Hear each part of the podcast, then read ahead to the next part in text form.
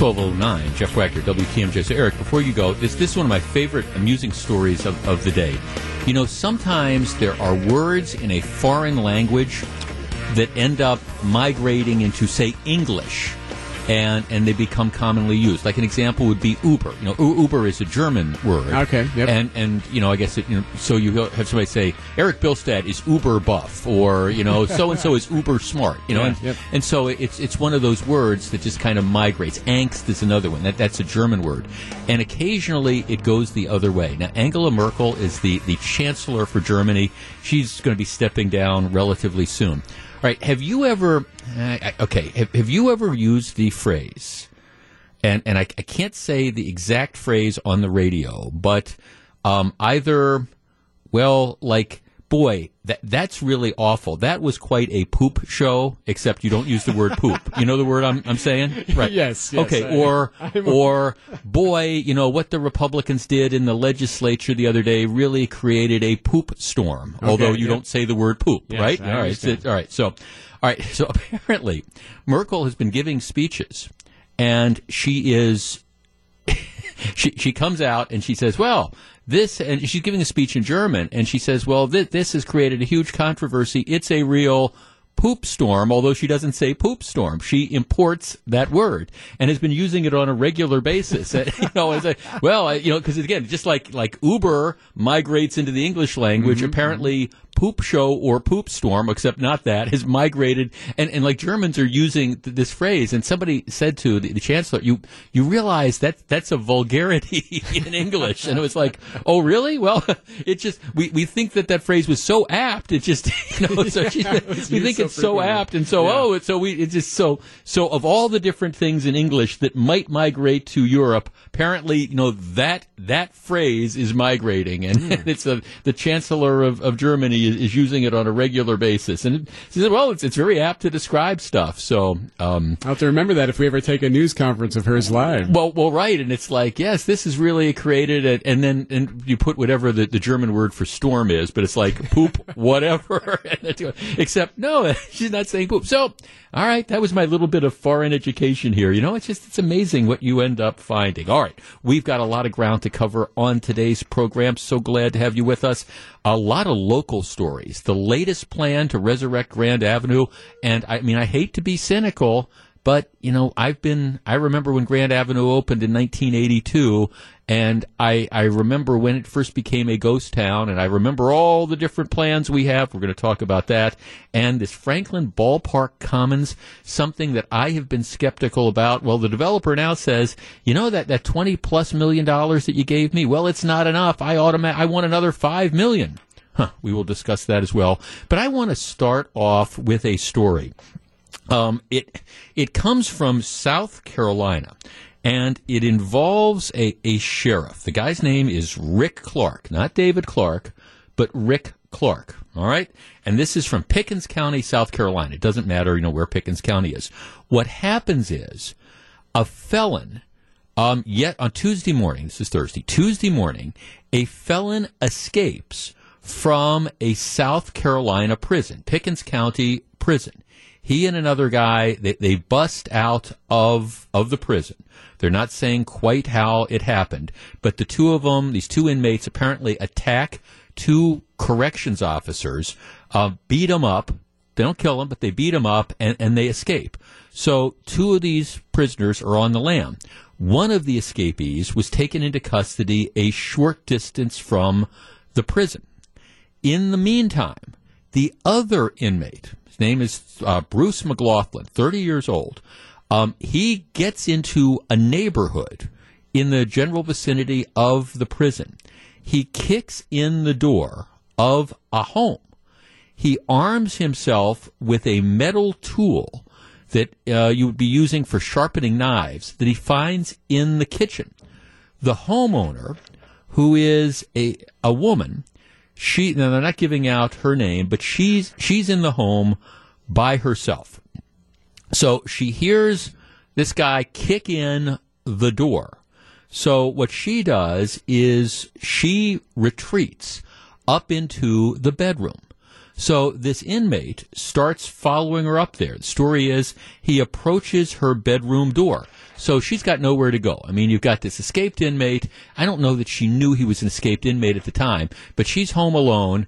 She somebody has busted into her house. She has retreated up to her bedroom. So now she's she's kind of cornered, and the guy is, is coming up towards the bedroom. Well, what the escaped prisoner does not know is that this woman has a gun, and Number one, she has a gun, and number two, she knows how to use it. So what she does is she pulls out her handgun and she fires a single shot, hits the guy in the head, kills him. All right. Deputies uh, found him 3 a.m. This is the middle of the night. 3 a.m. dressed in prison attire, an orange jumpsuit, and dead as a doornail. He had been in and out of the jail more than a dozen times on various charges since uh, 2006. He was awaiting trial on first degree burglary and grand larceny charges. So he breaks into this lady's house in the middle of the night, starts coming up the stairs she has a gun. She knows how to use it. She shoots him, and he's dead. Um, she had a concealed weapons permit. I don't think she would have needed this since she was home, but she had a concealed weapons permit. She could legally own a gun. No relationship with the guy. This is just an escaped prisoner who broke into her house. All right, so the sheriff has a press conference to describe this. At this point in time, he says, This woman, he calls the homeowner a hero and he emphasized the need for people, especially women, to get concealed weapons permits. This is what he says. He said, This is a shining example of what this lady did. Took the time to get her concealed weapons permit, set herself up to be able to protect herself and not be harmed, killed, raped, or whatever. She came out on the good, on the good end of this, and the other guy, the bad guy, he didn't. Um, this is a is a big guy. If she hadn't had a weapon, no telling what would have happened. But she stopped the crime. She solved the crime for us, and she came out the winner. All right. So that's that's what he says. Hey, this lady should be a hero. She had the gun permit. She knew how to use it. She used it. The bad guy is dead. She's the good guy. She comes out a winner. Well, as soon as he says this, as you might expect, heads explode across the mainstream media. What do you mean? You're endorsing vigilantism. How can you possibly say something like this? I mean, you're getting into the good guy with the gun debate. I mean, my goodness, how could you say that you, you are are proud of her. How could you say you think that she should be an inspiration for other people? 414-799-1620. That is the Accunet Mortgage talk and text line. The sheriff is taking heat for his comments, and some people are suggesting he should apologize because what he was saying was irresponsible, could lead to people getting hurt, could lead to vigilantism. Does the sheriff have anything to apologize for? 414-799-1620. That is the Accunet Mortgage talk and text line. What do you think? Guy, escaped prisoner, breaks into this woman's house, three o'clock in the morning. She shoots him dead, and the sheriff says, essentially, you go, girl. More people should consider doing this so they're able to protect themselves. Should he be apologizing for anything? We discuss in just a minute. If you're on the line, please hold on. 414-799-1620. That's the Accunet Mortgage talk and text line, and I will share my thoughts on this in just a moment as well. 1217, Jeff Wagner, WTMJ. 1220, Jeff Wagner, WTMJ. If you're just tuning in, here's the story. About 2.30 in the morning, Monday night, Tuesday morning, this uh, community in South Carolina, Two inmates overpower a couple guards. They escape. One is caught quickly. The other guy, with a lengthy criminal record, breaks into a woman's house, breaks into a house in the middle of the night. This is about three o'clock in the morning, grabs what they're describing as a weapon, kind of like a, a, tool sharpener, starts going up the stairs. The lady is now retreated. She's by herself in her home. She's up in her bedroom. I, they haven't released her identifying information, so I don't know her age. She's got a gun, and she knows how to use it. Guy approaching and she pulls out the gun. She shoots him one shot. It's a headshot. He's dead.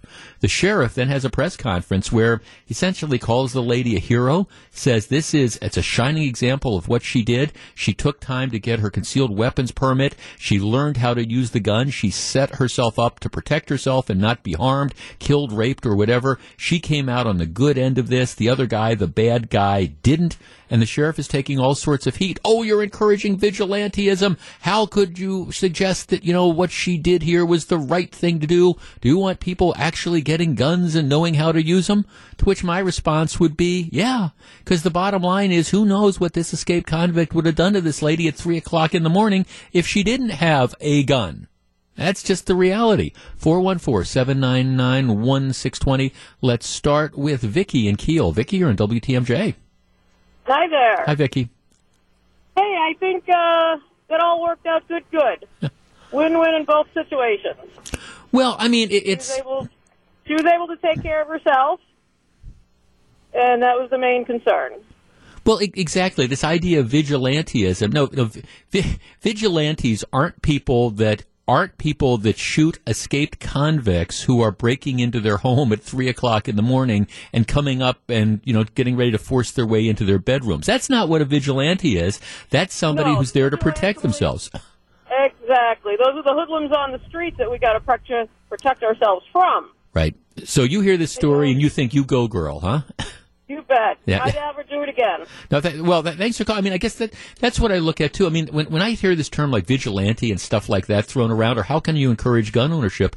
This is this is one of the reasons why individual citizens, I think, should consider the private ownership of firearms. Now, look, if I've always believed this, if you're going to make the decision to own a gun, number one, you should learn how to use it. I mean, that's that, that's number one.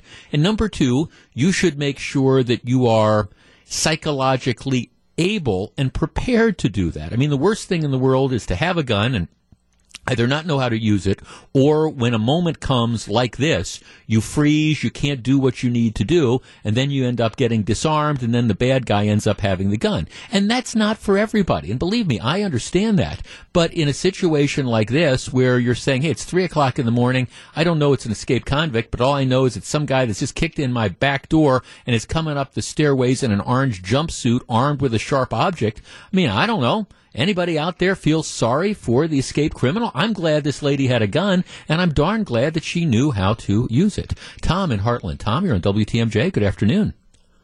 Yes, hello. Hi, Tom. Um, I, uh, with with almost no exception, this was a clear cut case of what should happen. Um, the, if you if the question is, does the police officer have anything to apologize for? No. Um, in fact, we need more people to point out when things like this go right instead of just saying when things go wrong. The only one who would have a problem with the way this went down was someone who will never ever come on the side of someone being to protect themselves. It's the only one who ever would have a problem with this is someone who already has agenda against guns. Because Right. this is a textbook example. Well, right, or or the people that are hand wringing out there. Oh, well, well, well, this is terrible. You know, you're going to have somebody who's going to end up misusing the firearms. Well, okay, that's a separate debate. In this particular case, like you say, this is a textbook example. This is the compelling reason why people. I, I think if they feel comfortable within the different caveats that I was throwing out, if you feel comfortable. I'm glad this lady had a gun because God knows what would have happened to her if she didn't have a gun Tuesday night and wasn't able to use it. I mean, that's just the reality. Exactly. The only way that uh, I didn't hear the actual statement that the officer made. The only way he could have uh, said anything different, is say, "Well, you know, of course, we never want anyone to be shot and killed." However, I mean, if, as long as he tried to temperament it, Mm. it didn't say everyone should go out and get your guns. I think it's fine. Right. No, thank, thanks for calling. Well, what he said was the, the, the escaped convict was a big guy. If she hadn't had a weapon, no telling what would have happened. But she stopped the crime. She solved the crime for us, and she came out a winner. well, a- all right. Well, is, is that insensitive because the escaped convict who broke into her house at 3 a.m.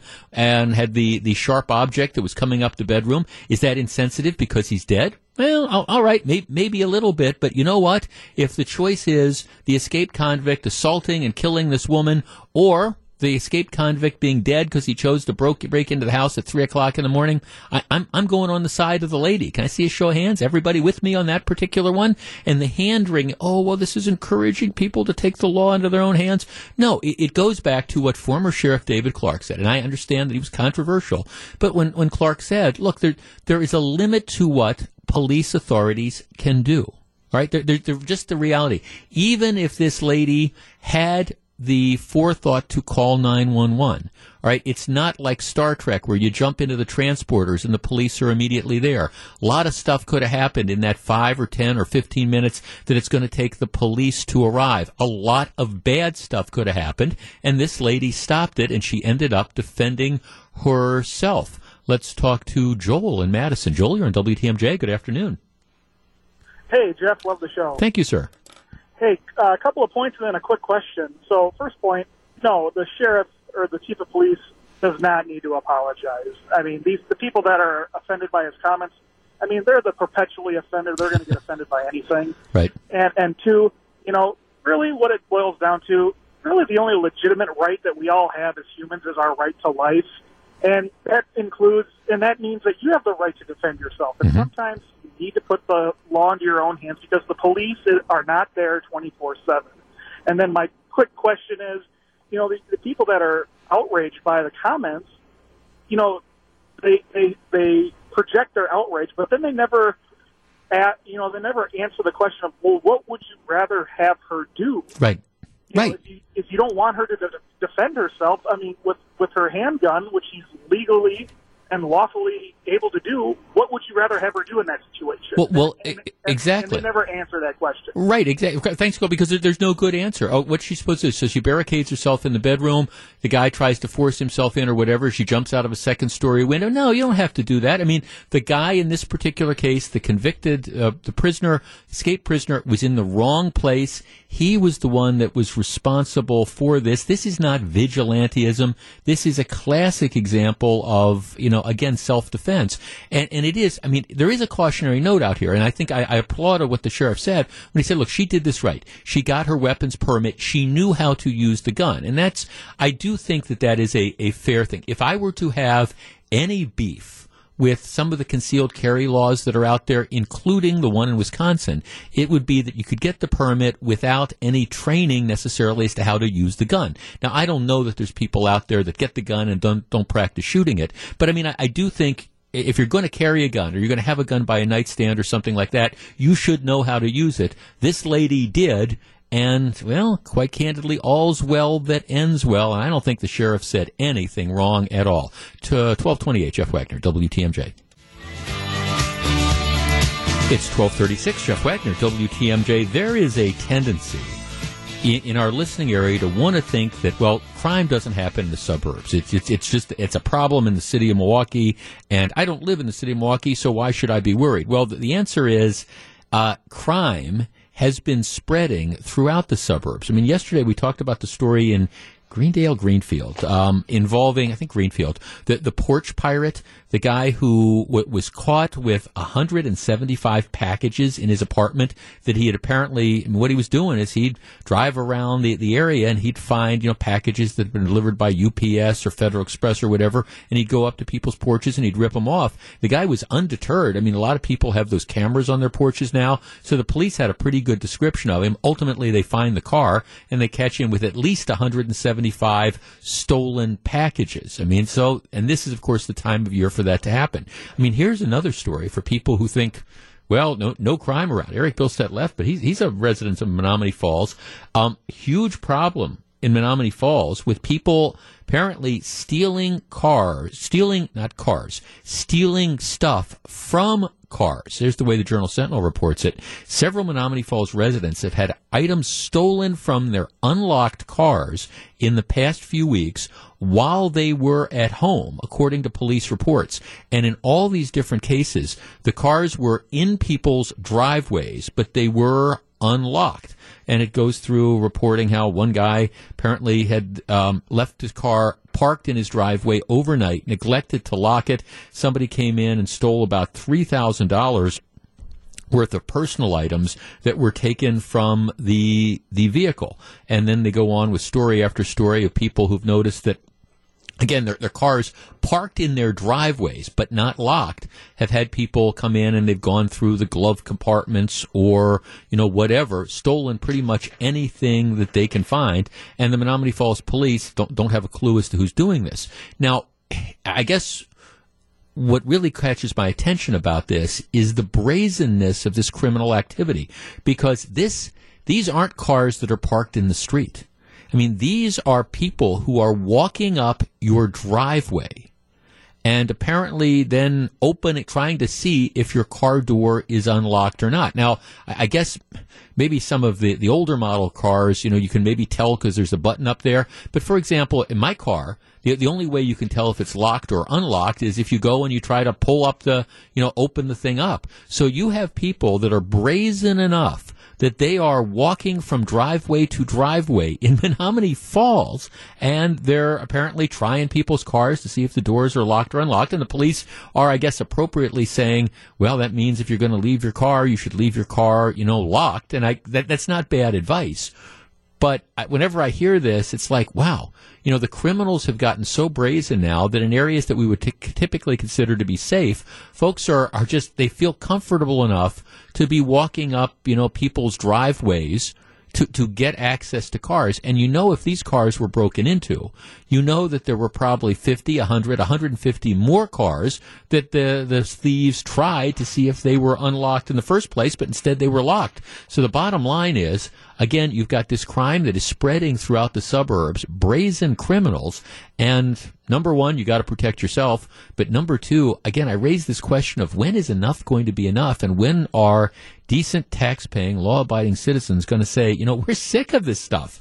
And yeah, you're right, we should leave our cars locked, but you know what? We shouldn't have to leave our cars locked. Let's let's deal with the criminal element that is out there. And when we catch them, don't tell me about mass incarceration. Tell me about putting them in prison to protect ourselves. All right. Let us switch gears. The, the big story that you're going to hear, probably leading off many of our newscasts and certainly on television tonight, is the latest plan with regard to Grand Avenue. Grand Avenue is, of course, the, the shops on Wisconsin Avenue um, immediately to the west of the Milwaukee River. Now, it pains me to admit this, but I am old enough to remember when Grand Avenue opened. Matter of fact, Grand Avenue opened right as I was starting my career practicing law. So, I mean, I, I worked at the old federal building, not the blue monstrosity right across the street, but the old federal building on like uh, 500 East Wisconsin Avenue. But I remember when the shops at Grand Avenue first opened up in 1982 and it was it was a big deal. You had it you had Boston Store, which was the anchor on the north.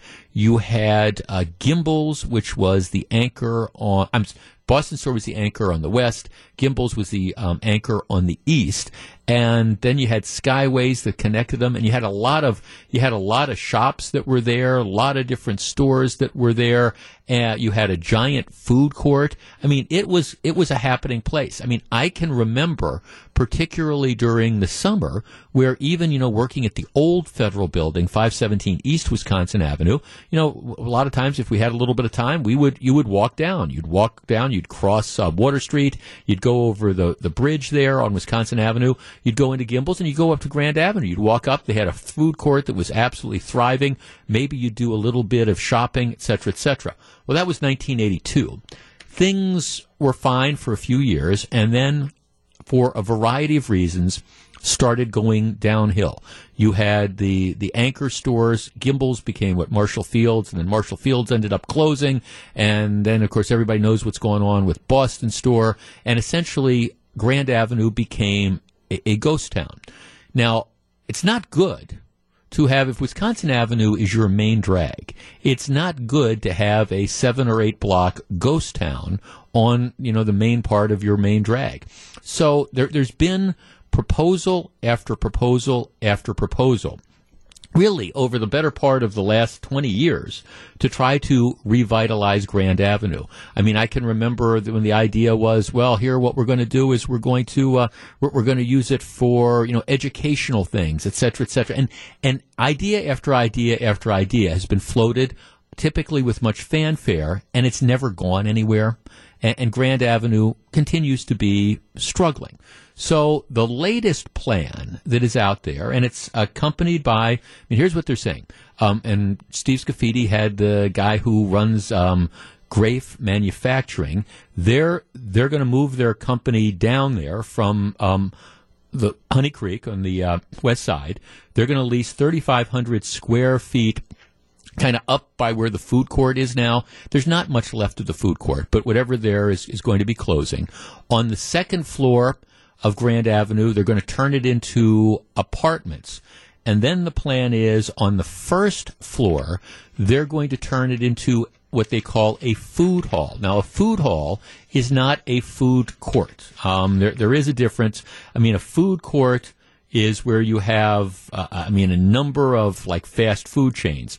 A food hall is something, it's a fancy name, that it's designed, to showcase local restaurants, taverns, and stands selling craft foods and drinks. So what apparently they're going to do is they're going to have a big bar and then they're going to have vendors arranged around that big bar. They're also going to have a separate beer hall in the former Applebee's restaurant that's next to the main entrance. That's been more restaurants than I can you know keep track of, but they're going to turn that into a beer hall. So the idea is we're going to have apartments that will cause people to come down here and flock down here. We're going to have a manufacturing company it has like 180 employees on the top level, and then we're going to have this food hall, and we're going to turn it into a destination. That is the plan, and it's being greeted with lots of fanfare today, just like many of the other plans to resurrect Grand Avenue have been greeted with fanfare when they were rolled out. Now, what they say might make this one go more is that, well, you've got the, the Bucks Arena and you've got the outside of Fiserv Forum, you've got that whole area, and you've got, you know, shops that are locating down there. So, you know, maybe the fact that this is four or five, six blocks away or whatever it is, you're going to have this kind of critical mass. All right, let's tee this up. 414-799-1620. That is the Accunet Mortgage talk and text line.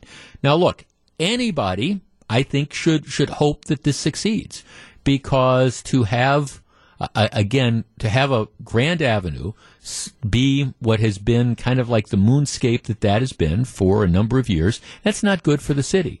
The question, though, is realistically, is this a workable plan given all the other development and the attractions? Is this going to be something that can compete, for example, with that whole area around Fiserv Forum? Are people going to want to live there? Are people want going to want to eat there?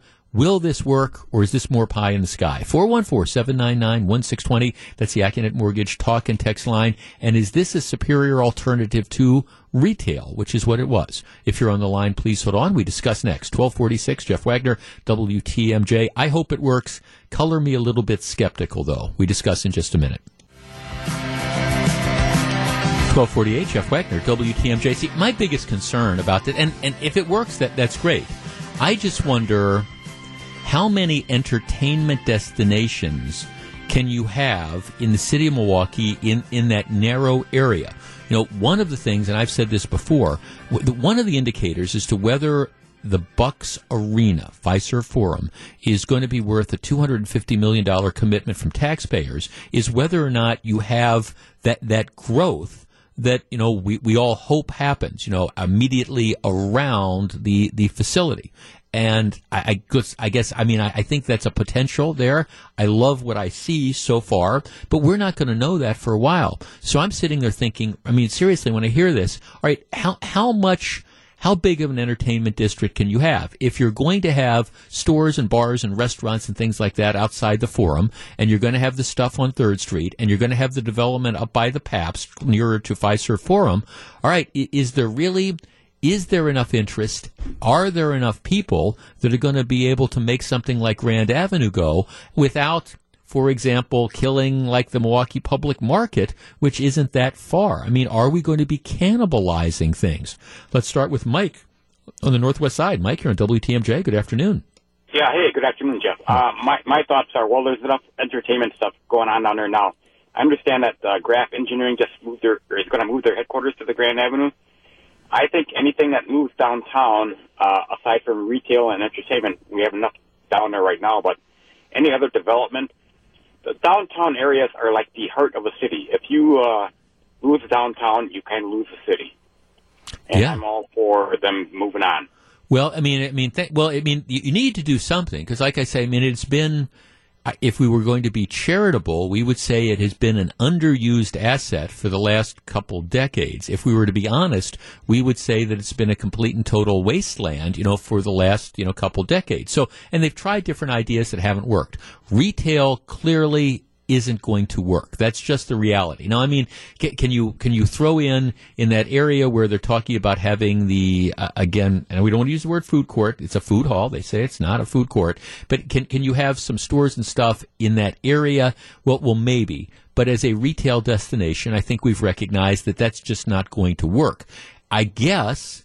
I guess if you are able to have to really make the apartments go. I mean, to really have a lot of people living in that immediate area, maybe they might be inclined to, to walk there. As far as turning this into a destination, though, gee, we're going to drive down there. I, I'm not, candidly, I just don't see it. Now, maybe this is going to be the greatest thing in the world, but I guess, I mean, Right now, I, I, think the hot development is the whole area around Fiserv Forum. I would hate to see anything like this cannibalize that. If private developers want to try to make it work, well, go with God. I'm just a little bit skeptical. Jeff in Fox Point. Jeff, you're on WTMJ. Hey, Jeff. I think they need to get some stuff in there that might be a little more recreational than just eating. Like, for example, um, we talked about like video games and pinball machines they could get them in there, or they could get like an ice cream or an ice skating rink like Mayfair Mall, or get some big screen TVs that would like make it cool to like go and watch like ball games, you know, stuff like that. Because someone will just go to one restaurant, they'll spend a little bit of time there, and then they're they're just going to leave if they don't get other stuff in there. So you think that they have to, that there has to be something other than just the the food hall aspect of it to attract and to bring people down there. Very much. And for the people that want to live there, it has to be a practical and convenient place to live. Like they they they would want to get like a supermarket and like other stuff in there that wouldn't make living there a big pain. You know what? Yeah, well, I mean, that, that, again, that's the you know that's the issue. People want to live downtown, and I guess depending and and you you have seen that. I mean, I, I understand that you, have got empty nesters that, that move downtown because they like to be within walking distance of a lot of the stuff that's going on. And you have this whole trend where you've got, you know, the millennials before they start the families. Hey, let, let's, let's move down. Let's, you know, live around all these activities. And there are a lot of thriving areas. Um, I, I, hope this isn't a bridge too far. And don't get me wrong here. I, I, hope it ends up working. I mean, it sounds like it's something different. It, this to me is better than some of the warmed over ideas of let's try to make it a, a retail outlet where we've got a couple of these other things. That that just hasn't worked. I mean, that has not worked, and I think that's time has passed. I just I wonder if we have the population density around here to make something like that work without at the same time killing the public market or killing the development around Fiserv Forum or killing the development um, a little bit to the north on Third Street. I mean, that's that's where the concerns are. But as somebody who remembers what Grand Avenue was in its heyday, you'd like to see them come up with something that, that again can bring that back a little bit. But will it work? Time will tell. I am skeptical. But I hope the people that are putting up the money know what they're doing. And wouldn't it be great to have that be a success for the next 10 or 15 years? Not sure it's going to be the case, but you got to wish them luck. 1254, Jeff Wagner, WTMJ. Jeff Wagner, WTMJ. What's at the root cause of the issues in Titletown? One former Packers player and a future Hall of Famer suggests it has to do with some team philosophies. Is he correct? Greg Matzek and Jeff Falconio debate tonight on Miller Lite's Packers Playbook. Tune in at 6.07. I hate to say I told you so. Actually, I don't hate to say I told you so. But this is one that I told you so. We have talked a couple times over the years about ESPN TV and how the, the ratings have been – challenge. I mean, it used to be that ESPN on television was a license to print money. That that it was the thing that attracted everybody to want to subscribe to different, you know, cable or satellite providers. And and of course, the the highlight on ESPN was always Sports Center, in addition to the the programming. Well, more and more cable operators have been saying, hey, we don't want to pay, we don't want to pay what ESPN charges us. In addition, um, they, so ESPN has been kind of struggling for a while. What they did is they made this decision that all right, let's get away from our basics. Let's let's not worry so much about showing highlights and things like that. because nowadays, if you want to see, you know, who scored a goal in a soccer match, you don't have to wait for Sports Center at 10 o'clock. What you can do is you can just you know dial it up on on your phone and you can end up seeing it. So let's move away from that let's go to personalities. So for the last couple of years, ESPN has had personalities, and some of the personalities have been very very political, as we've talked about, and created some controversies. And along with moving away from their basics, what they saw is their ratings went down. Well, interesting story in the Washington Post yesterday about how over the last few months it's been a subtle change, but ESPN has been returning to their roots. The guy that does the programming, he says, "Look, here, here's the deal. Um, I think that we we miscalculated a little bit, and and we moved away from what it was that we did really well, and now we're moving back." And he says, "Hey, if you look." If you watch Sports Center, you're going to see less of the cutesy stuff and you're going to see more of the highlights, the stuff that people tune into, more of the interviews with the athletes and things like that. They said it's a subtle change, but they claim that they've been doing it and they also claim that they it's been working and that the numbers are starting to reverse themselves, to which I say no surprise. I've been saying that for a couple of years. 1259, Jeff Wagner, WTMJ. It's 109, Jeff Wagner, WTMJ. So, Mike, do you know how you can tell if somebody went to Harvard or not? Is it because they say they went to Harvard? Wait five minutes, and they will tell you they went to Harvard. A- absolutely, that that's there's there's no question about it. It'd be like you could be talking to somebody and you can say, "Boy, that this bar on the corner makes a really great Bloody Mary," and they'll say, "Yeah, it makes a great Bloody Mary, but." When I was at Mass Hall at Harvard, my freshman year, there was a bar two blocks away. It, it, it, it doesn't matter. They will find within five minutes, they will find a way to sneak in the fact that they, they went to Harvard. Boy, there's a great cheeseburger at this new restaurant downtown. Yeah, it is a good cheeseburger. But when, when I when I was at Gray's, when I was stayed at Gray's dorm at, at, at, Harvard my first year, boy, there was a place I still think about those cheeseburgers they used to make. You, yes, you exactly. You you wait a couple minutes. I was thinking about this because. this is this is typic. This is a typically Harvard thing. There's a guy named Eric Rimm who is a professor at Harvard University's departments of epidemic um, nutrition. just he's he's a nutritionist is, is where he is, and so he, he comes out. He's doing these interviews, and he's come out with a study, and he has he has correctly said that we as Americans, well, we, we, have unhealthy eating habits, and it leads to obesity and all those types of things. And that's that's not a revelation. You you don't need a Harvard degree for that. But he's got he's got a suggestion. And so perhaps this is what you need a Harvard degree for. He says, okay, one of the problems we have is that we in America, we are, we are too much in love with our French fries.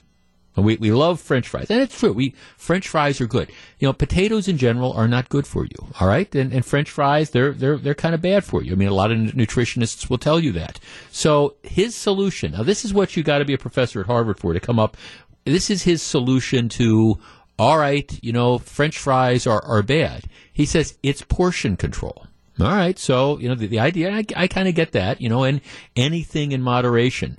But here's what here's what he says, and he tells the New York Times, of course. He says, "Well, well here's what I'd like to see. I think when you order a meal, it would be nice if it came with a side salad and about six French fries. Six French fries. Now, Gru, I don't know about you, I can eat six French fries in one bite. I mean, it's just really six French fries. I mean, I'm I'm trying to imagine if I, am sitting there and I order that cheeseburger, which I probably shouldn't have in the first place, and, and they bring it with six French fries. I, I know my response is going to be, you know, to the waiter or the waitress, the server, it's going to be, did you eat this stuff on the way over here? What do you mean six French fries? Eh, see, this is one of my one of my beefs with nutritionists, and, and we have we have people on our air from time to time who who'll come out with these ideas, and I I get the whole concept of portion control. I, I do. I, I understand that. But at the same time, there is this real world, and I don't think it's healthy for people to come out with the I don't think it's practical. I don't think it's it's really healthy and from a perspective of being constructive to sit and say, "All right, we, we, yes, do we think you should eat responsibly?" Yeah, absolutely. Do we think you should make healthy choices? Absolutely. Should you have french fries, you know, 3 times a day and should you eat hundreds of french fries a day? Well, of course not. But to say, "Well, here, just just limit yourself to 6 french fries." Eh, come on, who's going to limit themselves to six French fries? That's like saying have two potato chips. Who's going to just have two potato chips for goodness sakes? Get, say okay, have a side salad as well. I've got no problems with that. I'm all in favor of eating healthy.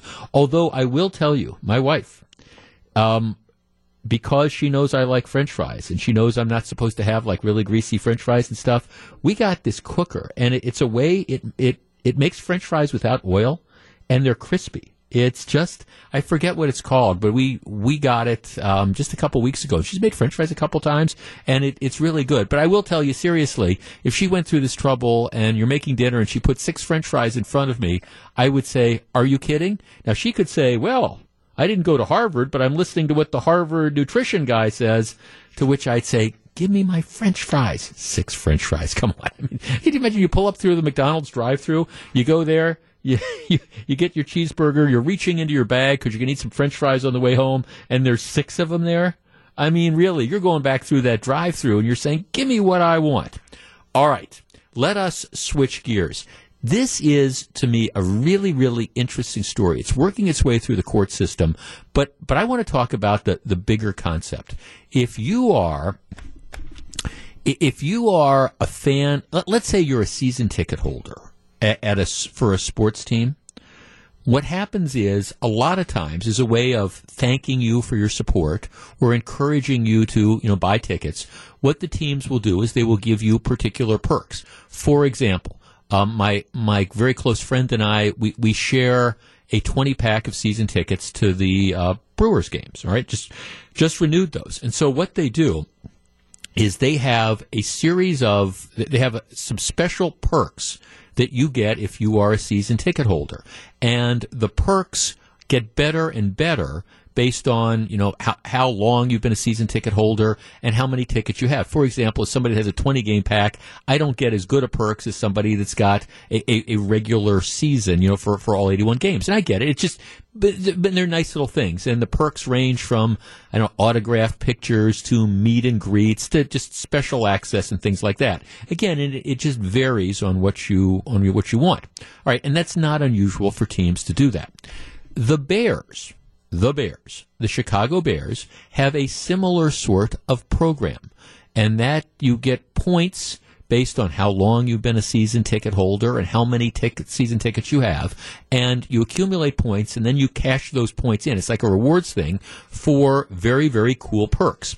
Well, there is this one guy um, who is out there. His name is Russell Beckman, and Beckman is a Packers fan.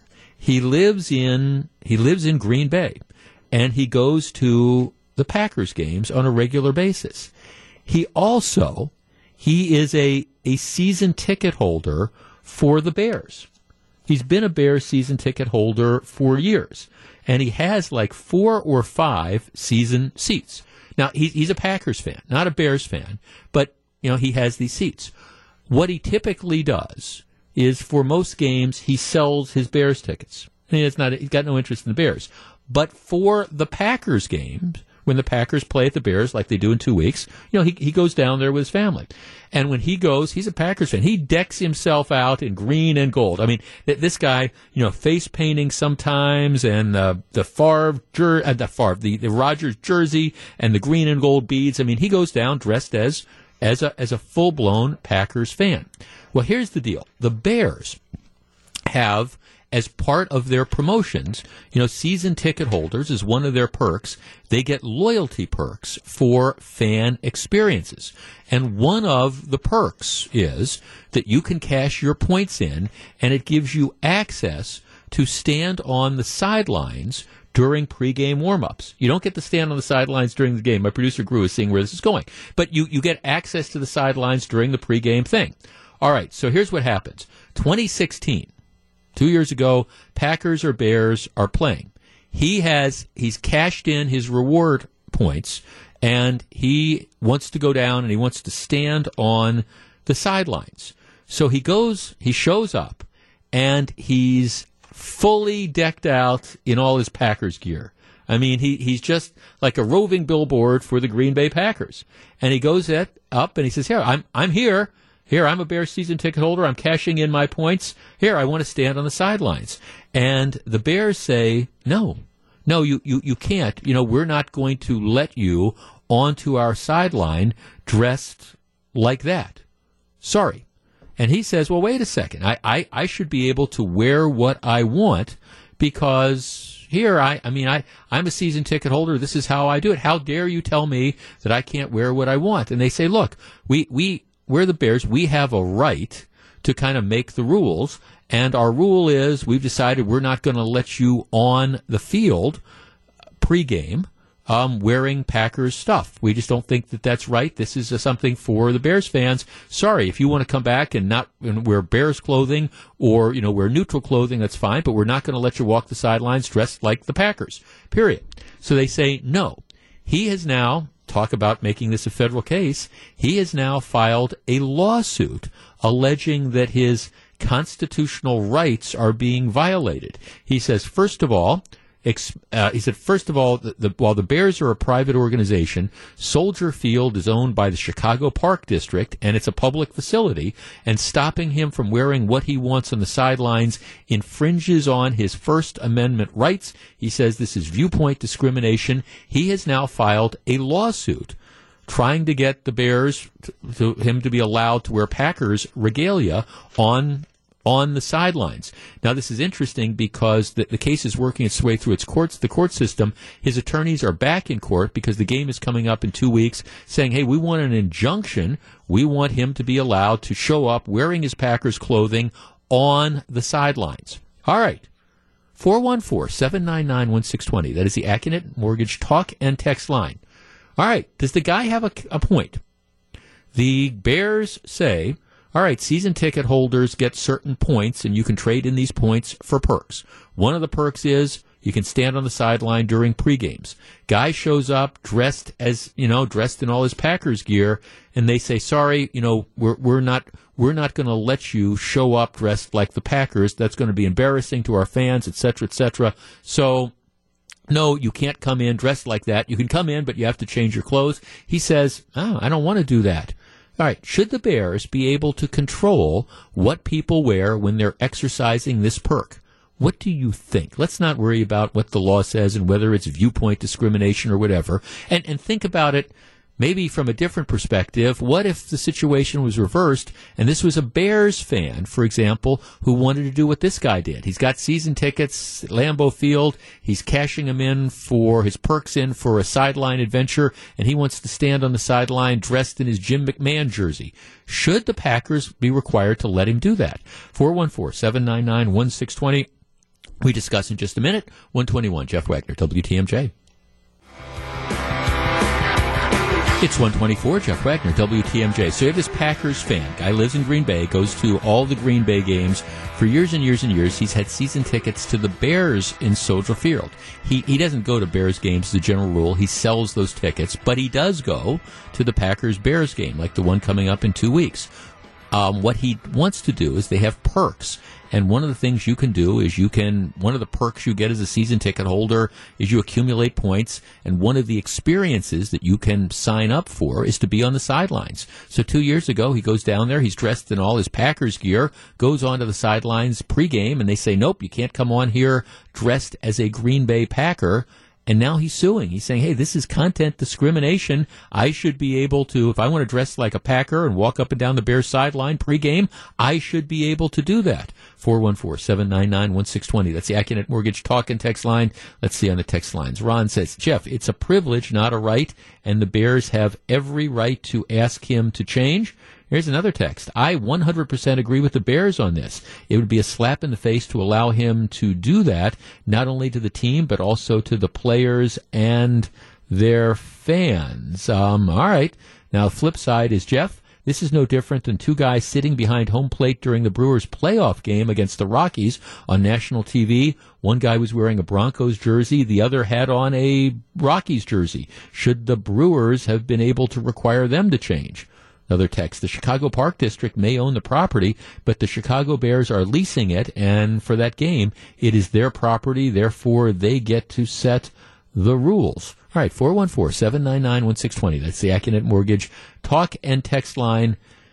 should he have an absolute right? Should it be illegal for the Bears to stop him from doing this?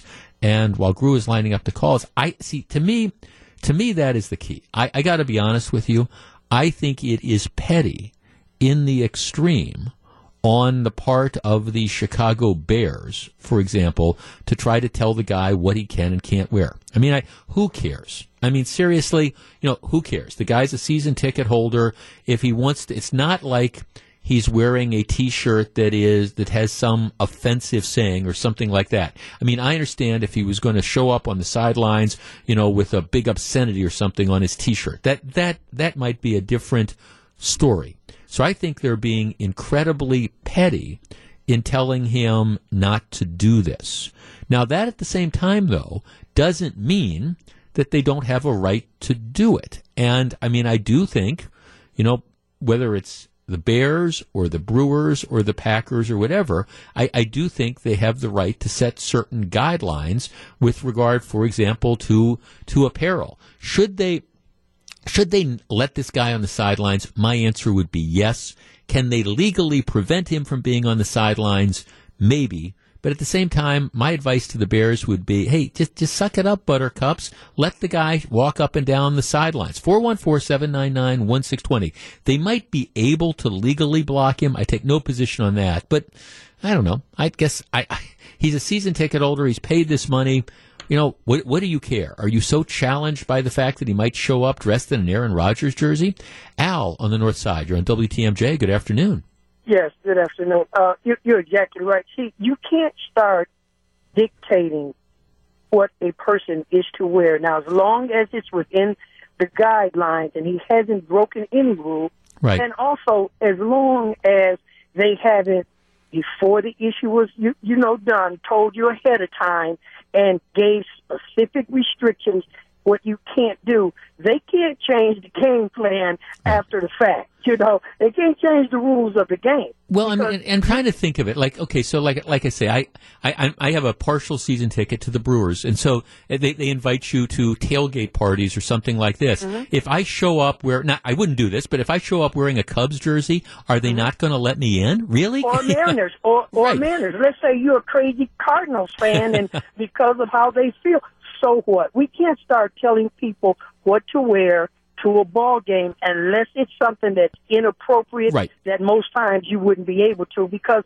there's different people who have different teams that they like to just you know they like the apparel and they like to wear it and we can't get to where we say well if you're coming to a packer game you better make sure you wear you might want to wear cowboys jersey well, well, and exactly. we came up there together. exactly no thanks for the call out i mean that's how i look at this too and uh, again i don't know how I don't know how it's going to come down legally, and, and, maybe ultimately at the end of the day, the Bears are going to have the right to say no, but I don't think so. Jim in Green Bay. Jim, you're on WTMJ. Hi, good afternoon. Hi, Jim. Um, the, the guy might legally have the right, and, and I don't, you know, I'm not here to debate that, but common sense says no. You know, even if you're a Packer fan, hey, go wear something neutral. Just wear a, a regular shirt, uh, whatever. Well, he's trying to make a point. There's no doubt about that. well, I, I guess what I'm looking at is that okay, he makes his point, and then the Bears say, "All right, we're not going to tolerate this at all." So then they take away the rights to everybody. Okay, yeah. there's no more perks. There's no more perks. So this one guy may prove his point and say, "Ah, I showed them." Well, no, no, now you just penalized everybody else because the Bears take that perk away. Yeah, and I mean that's always. The, I mean, thanks to call. That's always the risk you run. I guess at the same time, to me, do the Bears really care? I mean, so you, so you bring a bunch of people onto the sidelines, and some guys dressed like a Packer fanatic. What does that mean? Is the team not going to play that well? I mean, I I think this is one where actually the Bears made this worse by by simply trying to tell the guy no. Whereas if they had just let it go, nobody would have noticed, nobody would have cared. It's one thirty. This is Jeff Wagner. It's 137. Jeff Wagner, WTMJ. As we continue to honor the life of President George H.W. Bush, we take a look at his legacy in a position he held before he was the commander in chief, vice president under Ronald Reagan. Melissa Barclay explores that at 4:30 on Wisconsin's Afternoon News. Yeah, as I said, I had the um, privilege to meet President Bush twice. Um, one, once when he was vice president and then once he, he was president. I heard him speak a couple times, but I mean, actually be in a room with him and talk to him for a few minutes and just a really classy guy. All right. So Groove's producing the show today and always. You know what th- this weekend is? I mean, what the, the big, the big event is. It is something that a lot of people in the state wait all year for. You are looking at me blankly. You have no idea. Wisconsin plays Marquette. It, it's the, and you just shrug your shoulders. You have no idea. Ah, I have to work on my producer's education. All right. Um, Wisconsin, four o'clock on Saturday. Wisconsin, the Wisconsin Badgers play the Marquette Golden Eagles. I call them the Warriors, but they're the Golden Eagles. It was, I bring this up because, of course, uh, the Fiserv Forum will be absolutely packed. It's it's one of the most enjoyable experiences as far as just you know people being wired and just I mean the place is going to be packed and people are going to be screaming. There's going to be Wisconsin fans and there's going to be Marquette fans, and I, am very much looking forward to this thing. But for people who want a little bit of history and want to understand that this rivalry, there is a great story. It's, it's just posted on JS Online. It is one of the iconic Wisconsin sports photos. And, and you can see it. It's up at JS Online now. It, it goes back to, it, it goes back to 19, 1974. Now, the way it used to be is Marquette and Wisconsin used to play each other as a practical matter twice a year. What would happen is, as long as I can remember, they, have always they played one game against each other. Um, and and it's been one year it's in Madison, the next year it's in Milwaukee, and it's always been that way. But for years and years and years, both teams also played in something they called the Milwaukee Classic, and that was I, I, seem to remember it being the the week between Christmas and New Year's. And what would happen is they they take Wisconsin and Marquette, and they they'd each be in a separate bracket, and they'd bring in two other teams, generally kind of spud teams, and Marquette would beat their team and Wisconsin would beat their team, and so they'd meet in the championship game. So they effectively play two times a year. Well, what happened is, and I understand this, Wisconsin uh, really didn't want to do that because effectively they were always playing in Mark in they were always playing at Marquette in Milwaukee, you know, um, and sometimes they'd have to play in Milwaukee then then twice, and so ultimately they backed out. Then the Milwaukee Classic kind of fell apart, and so now you have the, the teams play. It's this big in-state rivalry, and they play once uh, every year. But perhaps the most memorable game 1974. It's February of 1974. Marquette 17 and 2, ranked like number 2 or number 3 in, in the country and it's a cold February night. It's February 5th. There, it's snowing outside. Marquette had beaten Wisconsin in the Milwaukee Classic a couple months earlier. So you, have got here, here's the game. Wisconsin is ahead most of of the game. And then at the time, Wisconsin had these two like 6'11 players, Kim and Kerry Hughes. They, they were twins. And Wisconsin is ahead. And I might have the details slightly wrong, but but with about 17 or 18 seconds left, Wisconsin is ahead like by a point. This is before the three point shots come in. And uh, Wisconsin has the ball. Marquette fouls Wisconsin, and one of the Hughes twins goes and he, he's got two free throws. He misses the first. McGuire calls a timeout. The great legendary Al McGuire calls a timeout. They come back. Guy misses a second free throw. So Marquette has the ball, 17 seconds left, behind by one point. They they dribble it up court. They kind of fumble it around a little, and ultimately it ends up in the hands of Maurice Lucas, who went on to have a very successful career in the pros. Maurice Lucas was this great big man, but he couldn't shoot outside shots for anything. So Lucas has the ball. The clock is running down. He's 20 feet away. He just flings it up. He flings it up. It goes through. So Marquette wins by a point. The arena goes absolutely bat poop crazy. You know, I mean, just people are nuts. Al McGuire jumps up on the scorer's table. He jumps up on the scorer's table, and this is the iconic photograph. And he's like raising his fist at the crowd and things like that. Well, well, you know, and this is the photograph that appears in the front page of the paper the next day. Well, what it turns out though is, it, see, when you look at the photograph, you see the huge crowd, you see everybody, you see McGuire on the table. Well, in about, well, it's about the fourth row. There's this guy wearing glasses who's standing up and who's making an obscene gesture at McGuire. He's got his middle finger raised. All right. And now this is the picture that's like the front page of the paper and stuff. Guys got his middle finger raised. Turns out it's the father of the, these Hughes twins. You know, that that was his spontaneous reaction. It is one of the iconic photographs in Milwaukee sports history. And, and again, with Wisconsin playing Marquette, there, the Journal Sentinel has, has, has this again. So if you, if you just want to look at it and understand what this rivalry was, that the picture, it's got everything. It's got the Wisconsin coach in the foreground. He's kind of got his head down and he's walking off the court. You've got McGuire up, you know, waving his fist. And then you've got this guy who turns out to be the parent of two of the players flipping the bird at McGuire. It is just, it is Milwaukee Wisconsin sports history. It is, if you want to find like one iconic photograph of the Marquette Wisconsin rivalry, this is it. And they're bringing it back. That was February of 1974. The rivalry renews on Saturday. And yes, I will be there. I don't think I'll be photographed making an obscene gesture to anyone, but you know, you just never know for sure. It's 143. This is Jeff Wagner. When we come back, what's 5 million between friends? Stick around. 146, Jeff Wagner, WTMJ. Okay. I hate to be the you know what in the punch bowl, but I have been skeptical about this from the beginning. For the last several years, a developer has been trying to push this idea of, of, a ballpark commons down in Franklin. And originally Franklin ended up saying no, and then it went over to Oak Creek, and Oak Creek wasn't enthusiastic about it. Now it's back in, in, in Franklin. And the idea is it's going to be this ballpark commons development and it was signed off on what about a year and a half ago.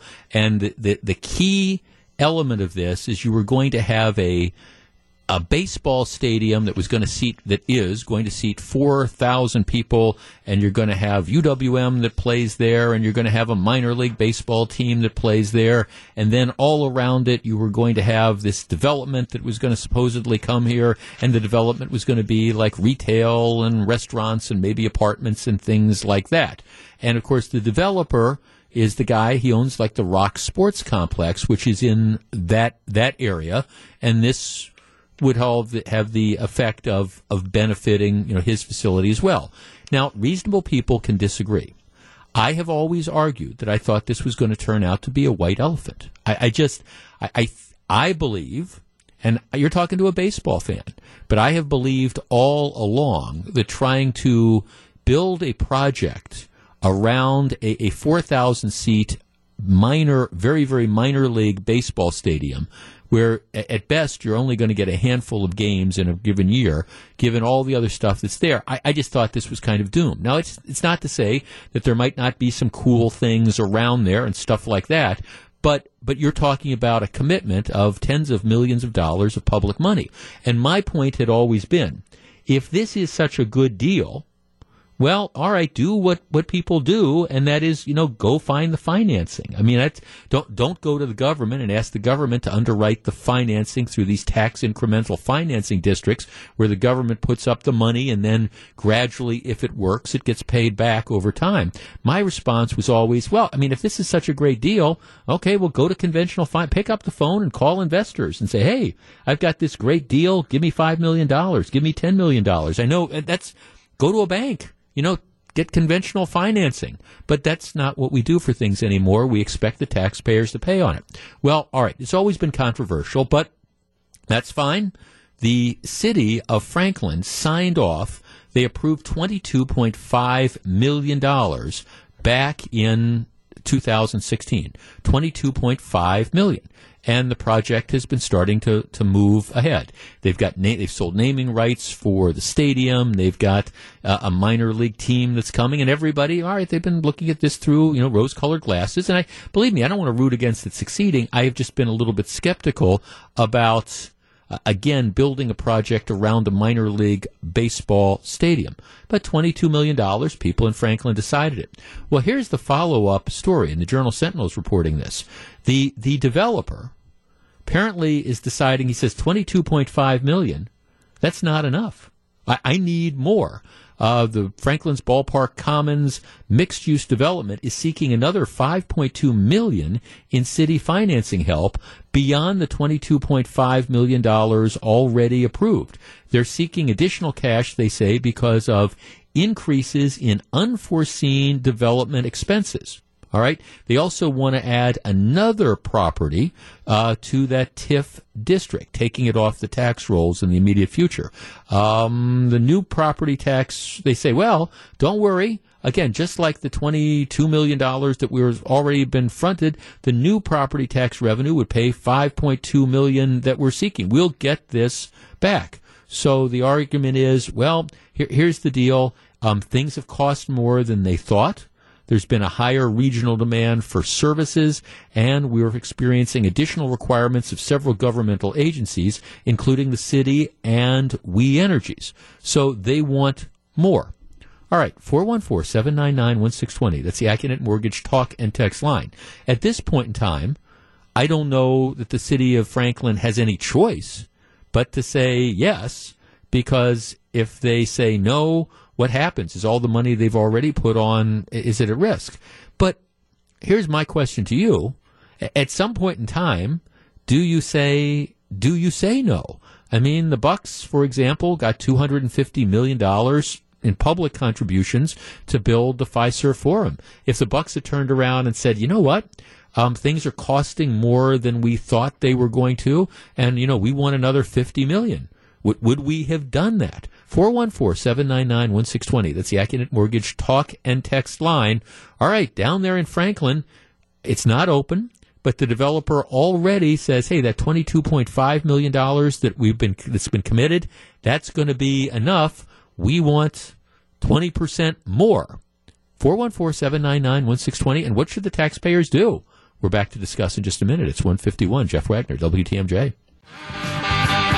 154, Jeff Wagner, WTMJ. I admit I've been skeptical about this ballpark commons project from the beginning.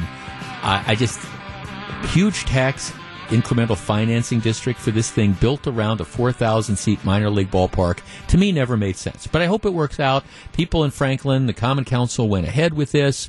$22.5 million commitment of public funds. Supposedly it will be paid back by 2034. We'll, we'll see. But now the developer is saying, wait a second, wait a second, I need more money. Uh, things have gone up. I've got unexpected costs or whatever. So I don't want that uh, 22 million. I want an extra 5.2 million on top of it. And now the Common Council is in a tough position. I mean, can they? Can you say no at this point in time? Does the developer have have the taxpayers of Franklin by the short and curlies? Let's talk to Mark in Franklin. Mark, you're on WTMJ. Hey Jeff, how you doing? Real well, thank you. Okay, so your your neck of the woods. What's going on here? Uh, my question is, you, you made the comment that uh, you could say no, but then you could possibly lose that 22 million. But then if you invest more, then you really can't. You have less chance of saying no. Is my understanding of this. So you're kind of digging yourself deeper. Yes, yeah. I mean, right? You've, you know, your your risk has gone up. I mean, this, this isn't like a million dollars. This is this is twenty percent on top of it, and they're saying, you know, we we need this. Yeah, you're you're right. If if my skepticism turns out to be correct and this thing doesn't take off like they promised it would or hoped it would, yeah, yeah, the taxpayers of Franklin are on the hook for this. It just sounds like poor planning from the start. Well, it, it, it does. I mean, no, thanks for call. I mean, I just don't, I'm with you. I don't, I don't understand. I don't understand why Franklin did this. Number one. Number two, I don't understand how you can misjudge costs to this extent and, and not have a contingency plan for them and expect the taxpayers to bail you out. Kyle and Tosa says they're stuck in the attitude of looking for the taxpayers to foot the remaining bills rather than being thankful for all the bills the taxpayers have already footed. Eddie from Franklin text, Jeff, I was in the running for naming the contest for the baseball team. My name was the Haymakers, but it looks like they chose the proper name by choosing the Milkmen because now they are going to be milking Franklin pretty good. Um, yeah, Um, let's see another text. Uh, there is a choice: say no and take ownership, and then find a buyer. I'm tired of taxpayers bailing out bad businessmen. Well, the developer's not a bad business guy, but he, he certainly sold this idea to Franklin, getting Franklin to again front a bunch of costs.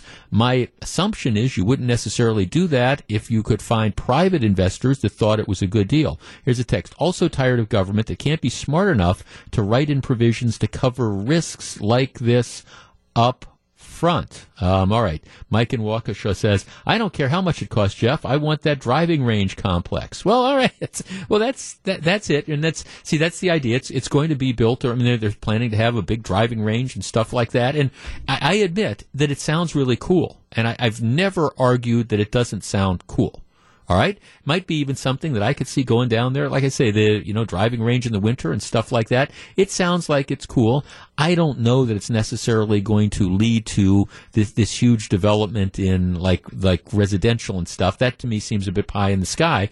But but if it's such a cool deal, all right, then just use conventional financing. You know, go pick up the phone, call some investors, get them to contribute. That's, I mean, that's the way it typically operates when people in the business world want to buy things or want to buy investments. What you do is you pick up the phone, you call some of your buddies or you call people who invest money and say, Hey, I've got this great opportunity here. Invest in this. I'll pay you back.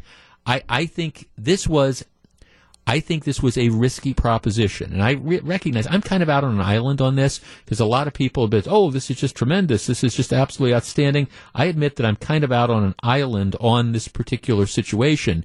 But, but now that I hear before anything is open, you know, a year, two years after the initial thing goes through, you're already talking about wanting another five million on top of the 22 million commitment.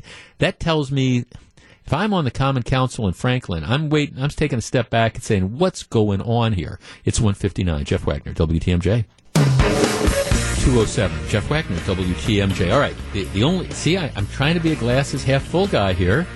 All right, the stock market, the Dow Jones down 354 points. This is on top of like a seven or eight hundred point decline two days ago. Markets were closed yesterday. All right, so Jeff, how can you be a glasses half full guy when you say the Dow is down 300 plus points? Well, it's because it was down like six or seven hundred earlier today, so it's come back a, a bit. So it's it's brutal, it's bloody, it's ugly.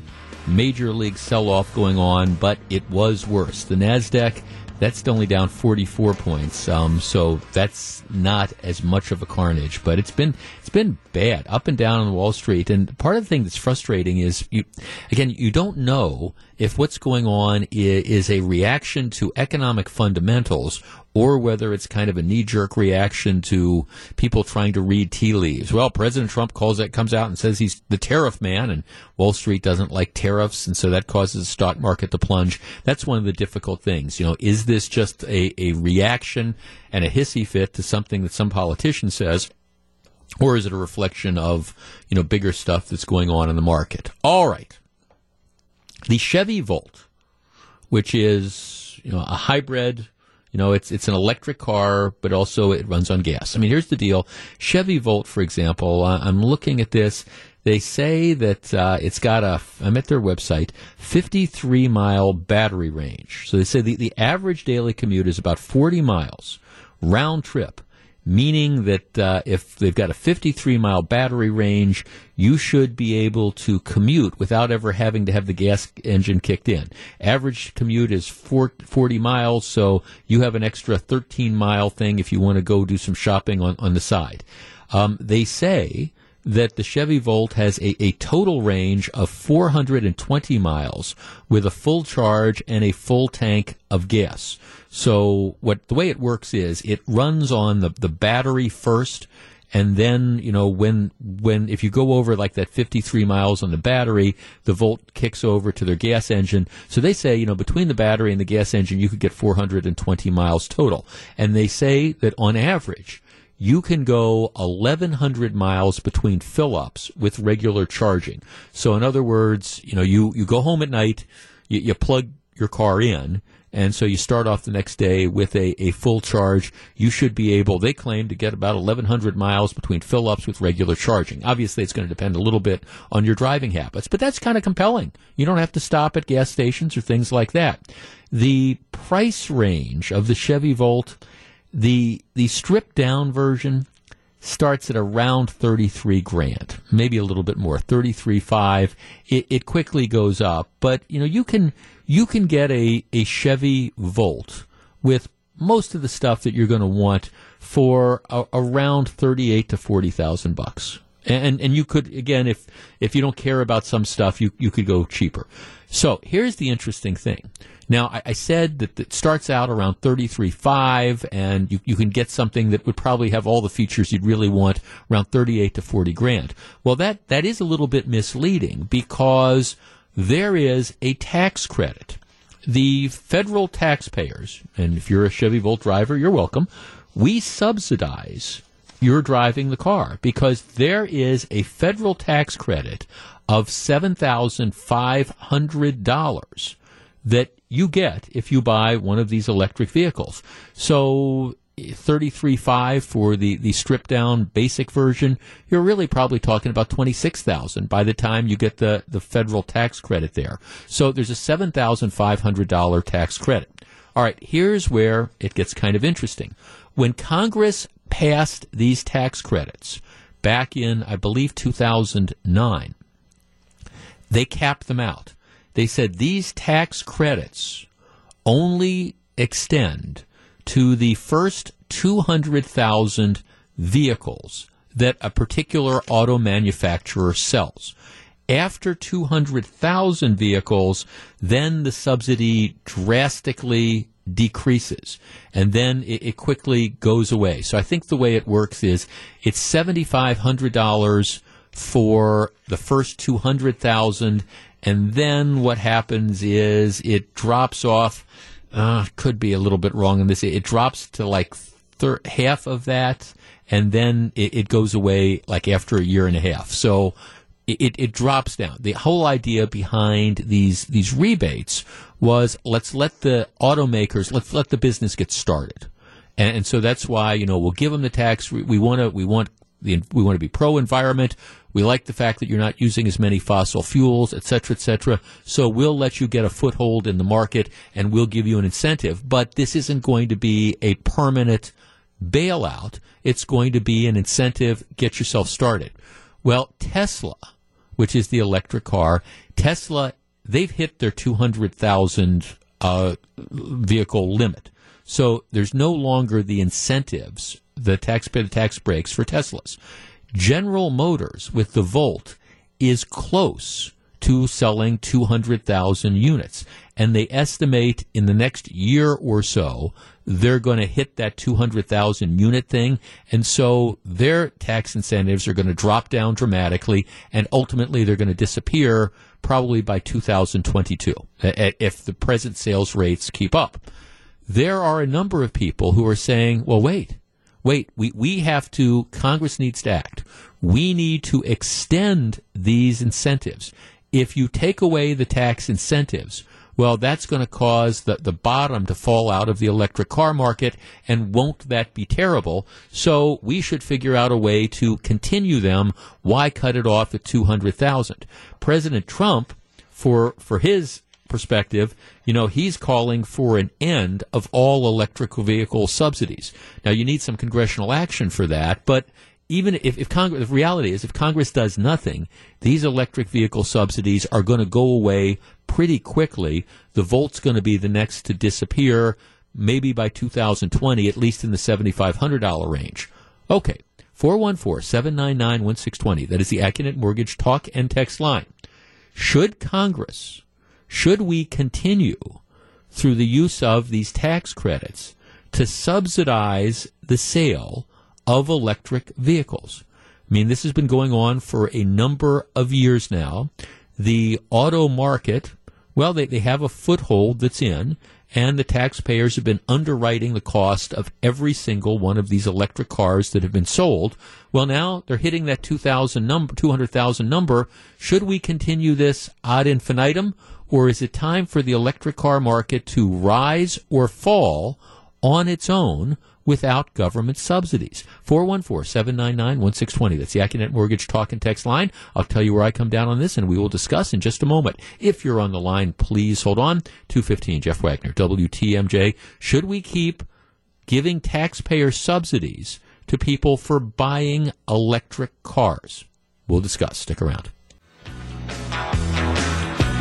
Doing a little chair dancing here.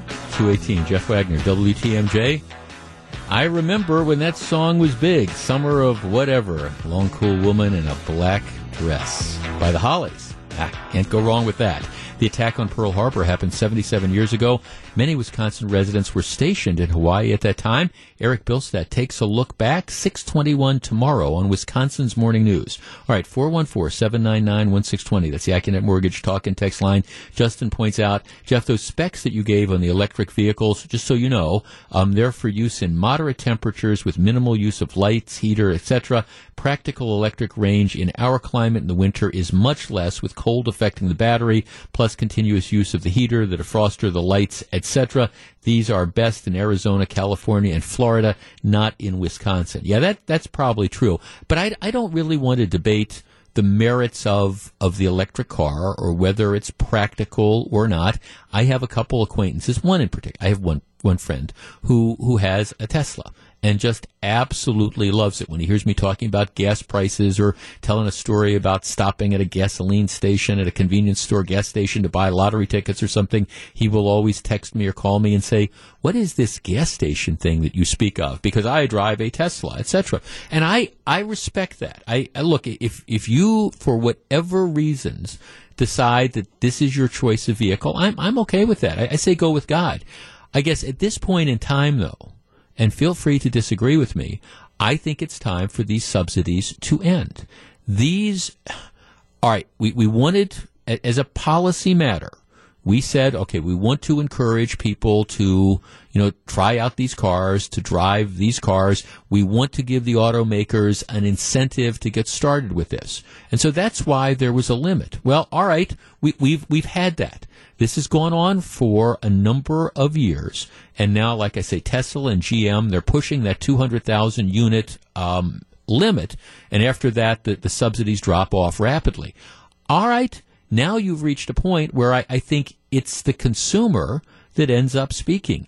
If you cannot, for whatever reason, make these automobiles attractive enough to sell without having the government underwrite the cost of I don't know, you know, 25% of the vehicle or 20% of the vehicle or whatever, I, I think at that time, point in time, it tells you, well, well, maybe, maybe because of gas prices or whatever, gas prices so low, the availability of oil so um, plentiful, maybe it tells you that uh, electric cars, it's not the time for them yet. And I don't know. I'm not making a judgment again one way or the other. I think it's super. If you want to drive an electric car, that that's fine. And people that I know that drive them swear by them, and that's that's okay.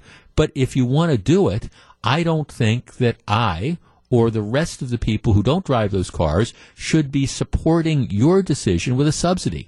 It's time, in my opinion, for these cars to stand on their own. If because of all the different appeals that they have and the mileage and the fact that you can go 1100 miles without stopping at a gas station and all that stuff, if, if, if that's, if that's a selling point, great. And I understand why that would be attractive. But in this case, this is to me the ultimate example of the government picking winners and losers. If you can't make it without a government subsidy of $7,500, well, I, I, think maybe that tells you that you just can't make it. And maybe the time for the electric cars just has not come yet.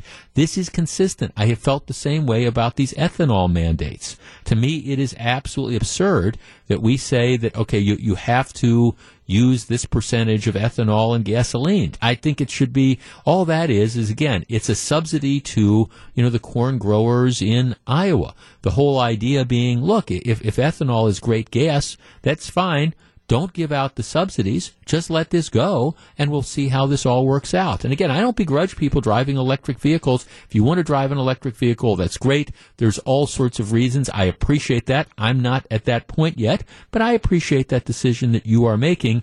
I just think at some point in time, we can't have the taxpayers continue to underwrite this particular choice. And what this means is, if it means that General Motors or Tesla or any of the other manufacturers have to adjust their pricing or figure out a way to cut their profit margins or whatever. Well, all right, that means that's what they're going to have to do. Here's a text. No subsidies for GM. The American taxpayer is still owed around 11.5 billion from GM. When is enough enough for a failing car company? I think that's a fair question on this. Again, you want to buy one, that that's fine, but you, you don't you don't find the federal government subsidizing the purchase of other vehicles as a general rule. So why should we be subsidizing the purchase of these electric vehicles? 414-799-1620. That's the Accunet Mortgage talk and text line. Tony in Caledonia. Tony, you're on WTMJ. Good afternoon. Good afternoon. What do you think? We, I think we subsidize these cars, these battery operated vehicles continuously with them not paying any highway tax for the fuel. Um, y- well, yeah, or, or less, right? Because typically the way we subsidize our roads, like, is through the gasoline tax. That's the Gas principal and way, license. right? Gas and license. Right. No, so they, they pay licensing, but you're exactly right. If if you're not if if you're only filling up one tank every 1100 miles, you are getting a disproportionate use of the highway um, compared to the people who don't have electric cars. You're absolutely right. incredibly, a, incredibly a lot because they're talking about raising the gas tax here again. Well, that's not going to affect these guys. They'll vote right for it. Um, yeah, no, thanks for calling. Well, right. I mean, that's that. That's again that that's one. See, that's one of the reasons why there is an incentive to go ahead and, own an electric vehicle. And I'm not here trying to discourage people from owning electric vehicles. I mean, that is one that hey, you you don't have to. You don't. You're buying one tank of gas every 1100 miles, whereas other people are probably buying three tanks of gas every 1100 miles if, if those numbers are true so you're saving you know i don't know 8 10 gallons of fill up you know you're saving you know what if what's the gas tax i mean the state tax is 33 cents a gallon it's about 50 cents a gallon between state and federal so you're saving 50 cents a gallon well i mean okay i understand that you know that can add up to some money over time that's the incentive you have for driving again the electric vehicles. So I don't have a problem with that. It's an incentive for people to want to do it. I'm just saying I don't think the taxpayer should be underwriting, you know, seventy five hundred dollars. I would I would I change something dramatically? Would I go into Congress and take away that incentive before they hit the 200,000 units? No, but they're going to hit it very soon. Electric cars have become established. People know what their pluses are. People know what their minuses are. And I don't think the taxpayers should continue to subsidize the sales. Let them rise, let them fall on their own merits. 226, Jeff Wagner, WTMJ. It's 228, Jeff Wagner, WTMJ 2018 marks the 13th year of Kids to Kids Christmas from Capco Metal Stamping and those of us here at WTMJ. In that time, thanks to your generosity, we've given away nearly 200,000 toys to kids in need. To find out where you can drop off a toy or make a donation, head to WTMJ.com right now. And don't forget that tomorrow, tomorrow, we will be live at Albrecht Sentry in Delafield. It's right off the freeway. We've been there for a number of years now. Stop by. I will be there from noon until 3. The Wisconsin Afternoon News Gang will be there from 3 until 6. Help us spread the holiday cheer. Come up, say hi, drop off a toy. It's our big Kids to Kids Christmas toy collection event. Now, a number of people are, are saying, well, Jeff, did, didn't Chevy discontinue the Volt? And, and yes, that's that is correct. I think the, the plans are that ultimately they are going to discontinue the, the Volt, but they're still going to be making new ones for a while. In addition, this this maximum, this 200,000 unit maximum applies to any electric car made by the manufacturer. So there's talk about how maybe they're going to shift uh, what they were doing with the Volt and use that technology and transfer it to something else. So the, the whole idea is, and I, I say this in general to the electric cars, no problem at all with them. But again, I think it's one of those deals where if you're going to do it, well, you, you, should stand, rise or fall on its own merit, not have the taxpayers subsidize it. Just saying. It is 230. It's 234. Jeff Wagner, WTMJ, the Green and Gold, pe- prep for their first game without head coach Mike McCarthy since 2005. What does interim coach Joe Philbin want to see from his team the rest of the way? Packers Hall of Famer Larry McCarren weighs in at 3:20 this afternoon on Wisconsin's Afternoon News. I um I like Joe Philbin. He HBO every year does this thing called Hard Knocks, which is where they um, they go into the training camp of, of a team.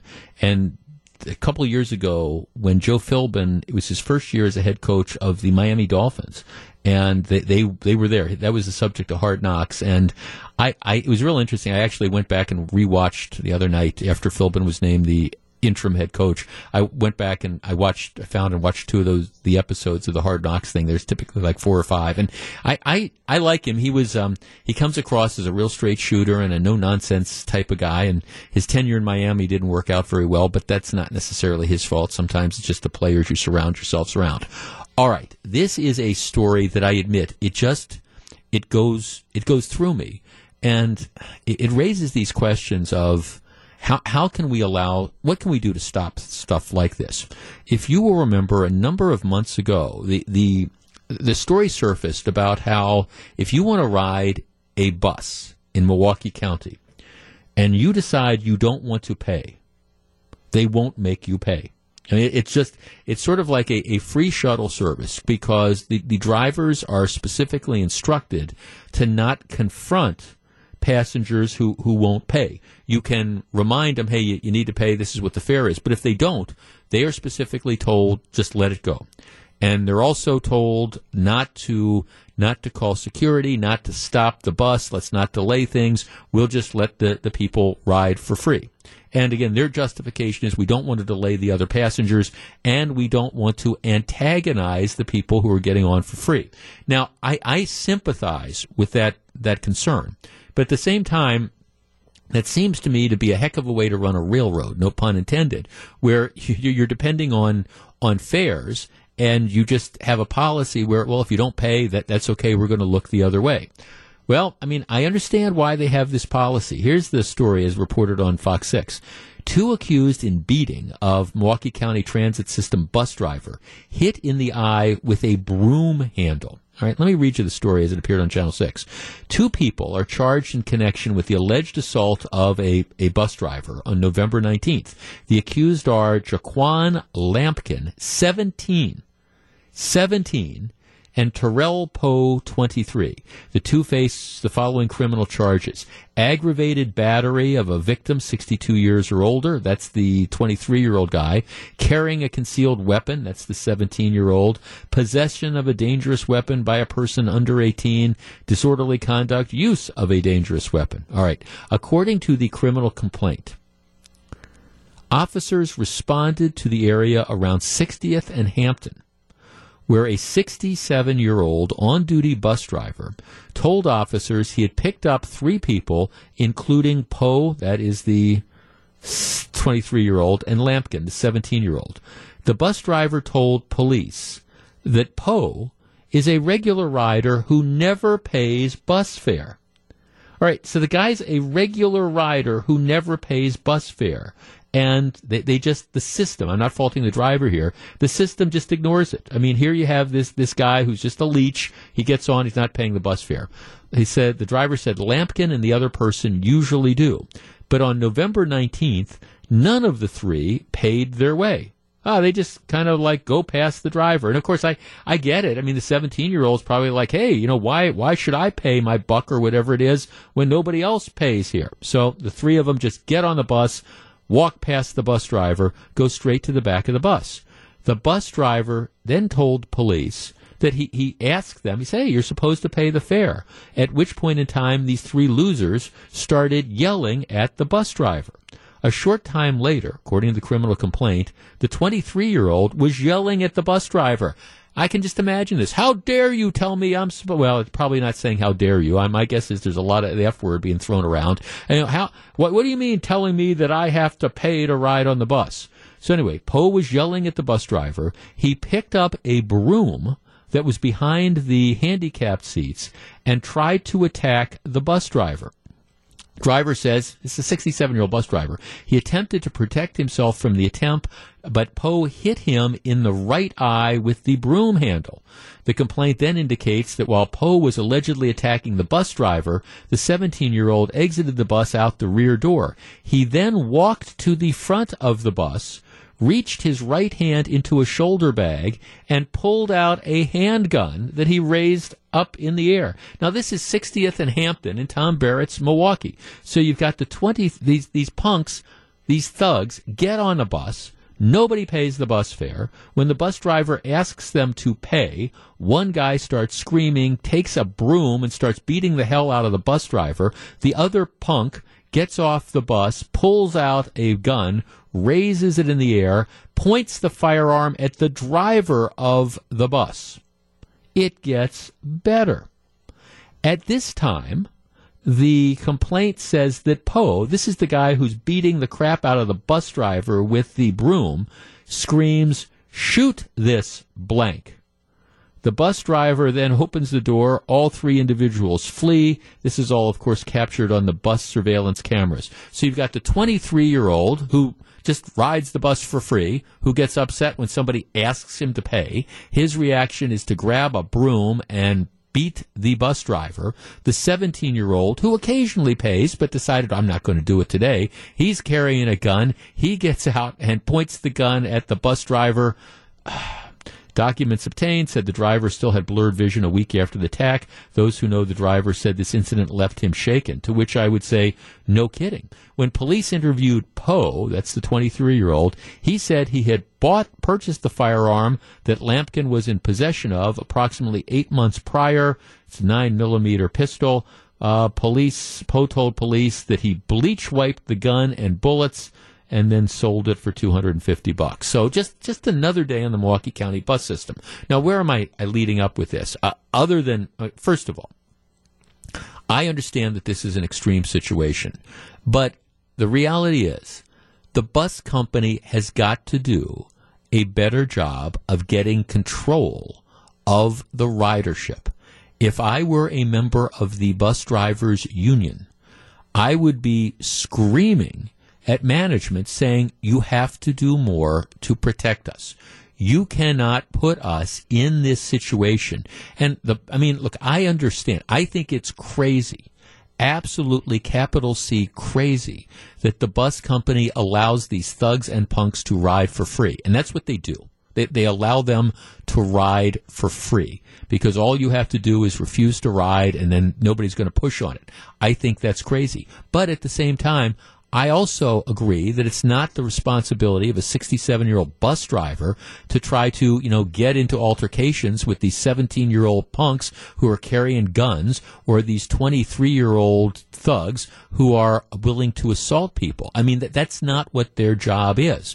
The truth of the matter is the bus company's got to do a better job of protecting Number one, the bus drivers, and number two, the other passengers that are on the bus, and then number three, they've got to enforce the rules. This, this idea that we're just we're going to lose thousands and thousands and thousands of dollars every year by allowing the thugs and the punks just to manipulate the system, get on the bus and ride for free is ridiculous. So, you know, what do you do? Well, I, look, I don't claim to be an expert in bus security, but to me, this is a classic example uh, of why you need a regular police presence. If I'm the county bus system, I'm talking to the new incoming sheriff and saying, we got to work something out. And we either have to have our own security guards or we have to have sheriffs that are out there dealing with this type of thing because it quickly escalates. And again, what struck me is this 23 year old guy who beat the bus driver with the broom. He's apparently a regular. I mean, they know him. The bus driver says, yeah, he rides this bus all the time. He, he never ever pays. But you, you can't allow this type of stuff to go on. I mean, if I was a regular rider on this bus route and something like this happened, and you've got the 17 year old punk that gets on with the gun and the 23 year old who decides he's going to beat the bus driver within an inch of his life with a broom, all because they had the audacity to ask him to pay. I, I mean, you think I'm going to go back and ride that bus again? I, I mean, seriously. And if you don't get a handle on this, well, how soon is this stuff going to spill over to the, the trolley? For example, you know, Tom Barrett's pet project. I mean, you've got to get a handle on this type of stuff and you can't turn your back on bad behavior. And I, I look, I, I sympathize. I'm not critical. The bus driver here is the victim.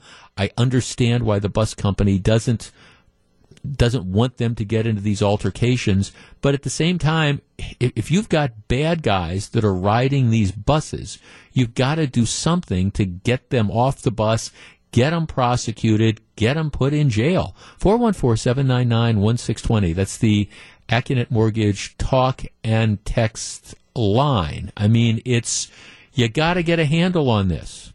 Bus company has to get a handle on this. You can't expect the walker, uh, you can't expect the, the riders and the drivers to have to put up with this type of thing. Let's talk to William in Illinois. William, you're first. Good afternoon.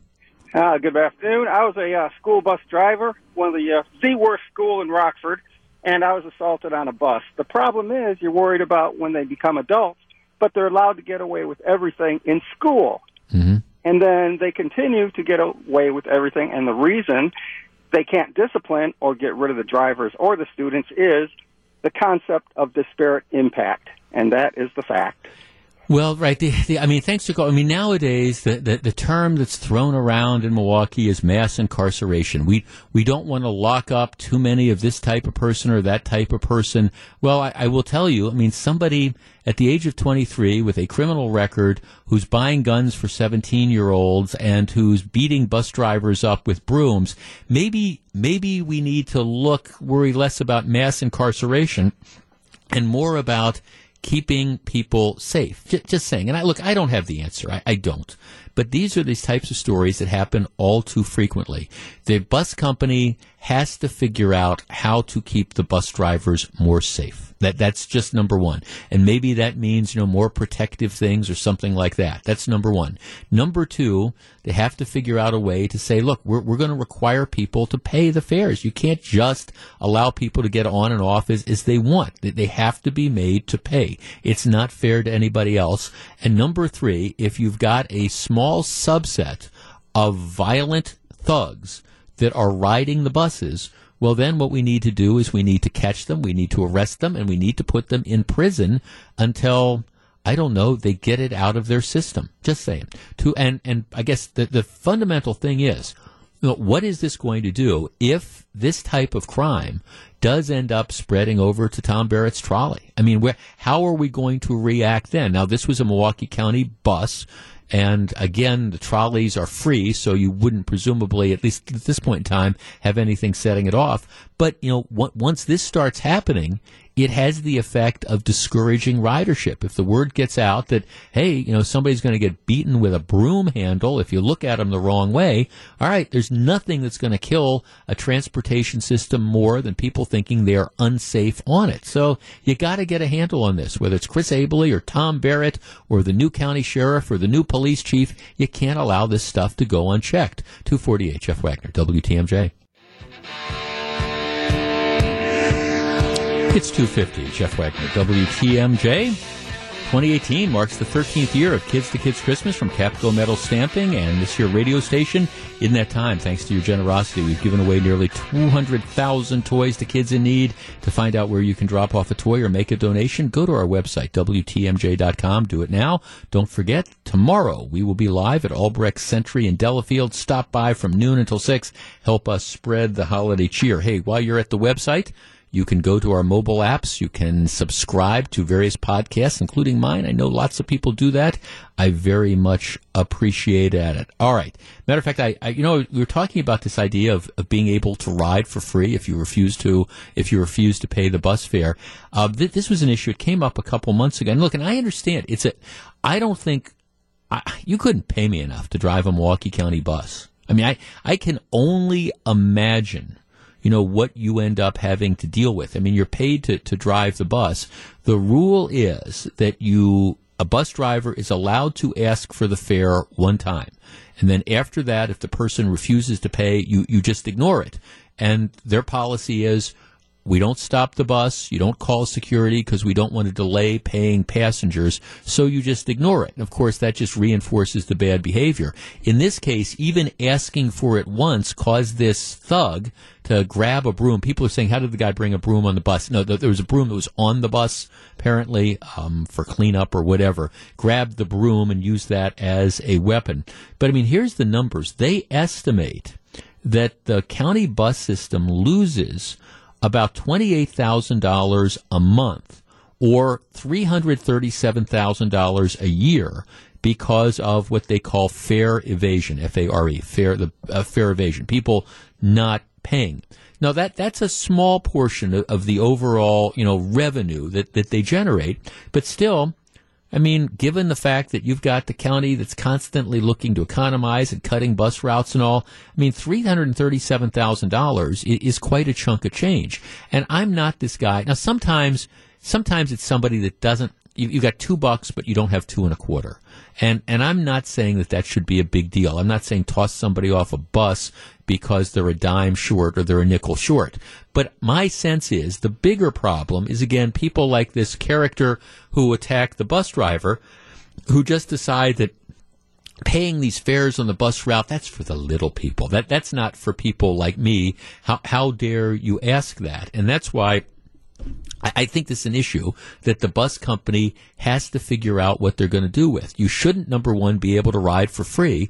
And number two, you shouldn't feel that you can attack bus drivers or other passengers on the bus willy nilly and just be able to get away with it. Now, in this particular case, the bus driver thankfully is going to recover, but like the story says, he's shaken up.